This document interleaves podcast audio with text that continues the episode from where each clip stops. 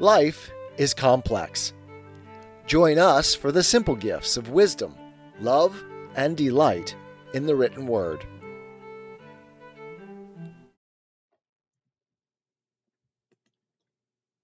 John Locke, Second Treatise of Government, Chapter twelve. Of the legislative, executive, and federative power of the Commonwealth. Section one forty-three. The legislative power is that which has a right to direct how the force of the Commonwealth shall be employed for preserving the community and the members of it.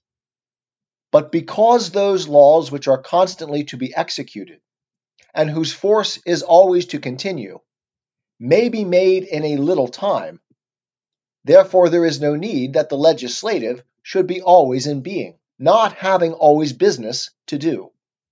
And because it may be too great a temptation to human frailty, apt to grasp at power, for the same persons who have the power of making laws to have also in their hands the power to execute them, whereby they may exempt themselves from obedience to the laws they make, and suit the law, both in its making and execution, to their own private advantage, and thereby come to have a distinct interest from the rest of the community, contrary to the end of society and government. Therefore, in well-ordered commonwealths, where the good of the whole is so considered as it ought, the legislative power is put into the hands of diverse persons, who duly assembled have by themselves or jointly with others a power to make laws, which, when they have done, being separated again, they are themselves subject to the laws they have made, which is a new and near tie upon them to take care that they make them for the public good. Section one forty-four. But because the laws that are at once and in a short time made have a constant and lasting force, and need a perpetual execution, or an attendance thereunto, therefore it is necessary there should be a power always in being, which should see to the execution of the laws that are made, and remain in force. And thus the legislative and executive power come often to be separated. Section one forty-five. There is another power in every commonwealth, which one may call natural, because it is that which answers to the power every man naturally had before he entered into society. For though in a commonwealth the members of it are distinct persons, still in reference to one another, and as such, as governed by the laws of the society, yet in reference to the rest of mankind they make one body, which is, as every member of it before was, still in the state of nature with the rest of mankind. Hence it is that the controversies that happen between any man of the society with those that are out of it are managed by the public, and an injury done to a member of their body engages the whole in the reparation of it. So that under this consideration, the whole community is one body in the state of nature, in respect of all other states or persons out of its community. Section one forty-six. This, therefore, contains the power of war and peace, leagues and alliances, and all the transactions with all persons and communities without the commonwealth, and may be called federative, if anyone pleases.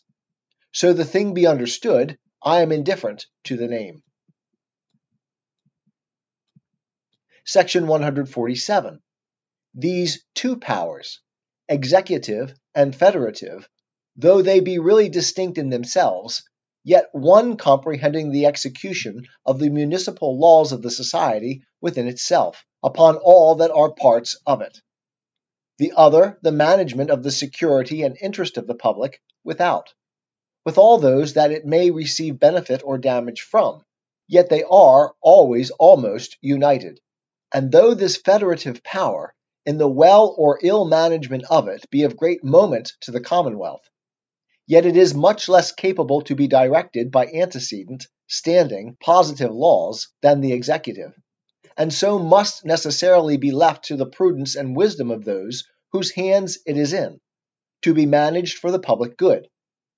For the laws that concern subjects one amongst another, being to direct their actions, may well enough precede them. But what is to be done in reference to foreigners, depending much upon their actions, and the variation of designs and interests, must be left in great part to the prudence of those who have this power committed to them, to be managed by the best of their skill for the advantage of the Commonwealth. Section one hundred forty-eight. Though, as I said, the executive and federative power of every community be really distinct in themselves, yet they are hardly to be separated, and placed at the same time in the hands of distinct persons. For both of them requiring the force of the society for their exercise, it is almost impracticable to place the force of the Commonwealth in distinct and not subordinate hands, or that the executive and federative power should be placed in persons that might act separately, whereby the force of the public would be under different commands, which would be apt some time or other to cause disorder and ruin.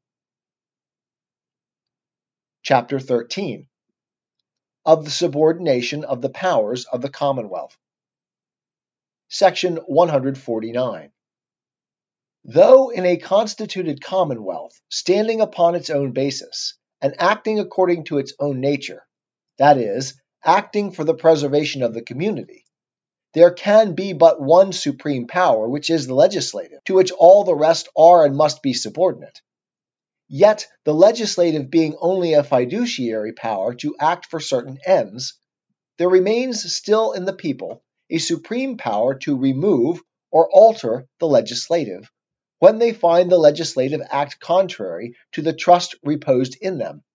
For all power given with trust for the attaining an end, being limited by that end, whenever that end is manifestly neglected or opposed, the trust must necessarily be forfeited, and the power devolve into the hands of those that gave it, who may place it anew where they shall think best for their safety and security.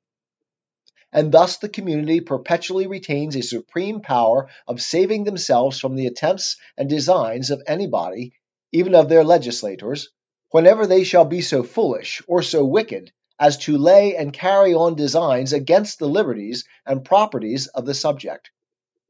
For no man or society of men, having a power to deliver up their preservation, or consequently the means of it, to the absolute will and arbitrary dominion of another, whenever anyone shall go about to bring them into such a slavish condition, they will always have a right to preserve what they have not a power to part with, and to rid themselves of those who invade this fundamental, sacred, and unalterable law of self-preservation for which they entered into society. And thus the community may be said in this respect to be always the supreme power, but not as considered under any form of government, because this power of the people can never take place till the government be dissolved. Section one hundred fifty. In all cases, whilst the government subsists, the legislative is the supreme power.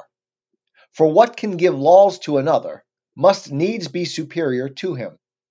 And since the legislative is no otherwise legislative of the society, but by right it has to make laws for all the parts, and for every member of the society prescribing rules to their actions, and giving power of execution, where they are transgressed, the legislative must needs be the supreme, and all other powers in any members or parts of the society derived from and subordinate to it.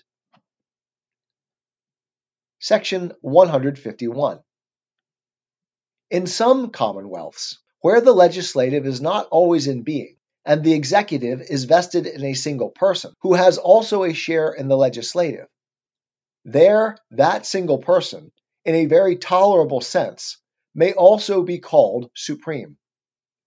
Not that he has in himself all the supreme power, which is that of lawmaking, but because he has in him the supreme execution, from whom all inferior magistrates derive all their several subordinate powers, or at least the greatest part of them, having also no legislative superior to him, there being no law to be made without his consent, which cannot be expected should ever subject him to the other part of the legislative. He is properly enough in this sense supreme. But yet it is to be observed that though oaths of allegiance and fealty are taken to him, it is not to him as supreme legislator, but as supreme executor of the law, made by a joint power of him with others. Allegiance being nothing but an obedience according to law, which, when he violates, he has no right to obedience, nor can claim it otherwise than as the public person vested with the power of the law, and so is to be considered as the image, phantom, or representative of the Commonwealth, acted by the will of the society, declared in its laws. And thus he has no will, no power, but that of the law. But when he quits this representation, the public will, and acts by his own private will, he degrades himself, and is but a single private person without power, and without will, that has any right to obedience, the members owing no obedience but to the public will of the society. Section one hundred fifty-two. The executive power, placed anywhere but in a person that has also a share in the legislative, is visibly subordinate and accountable to it, and may be at pleasure changed and displaced, so that it is not the supreme executive power that is exempt from subordination, but the supreme executive power vested in one, who having a share in the legislative, has no distinct superior legislative to be subordinate and accountable to, farther than he himself shall join and consent, so that he is no more subordinate than he himself shall think fit, which one may certainly conclude will be but very little.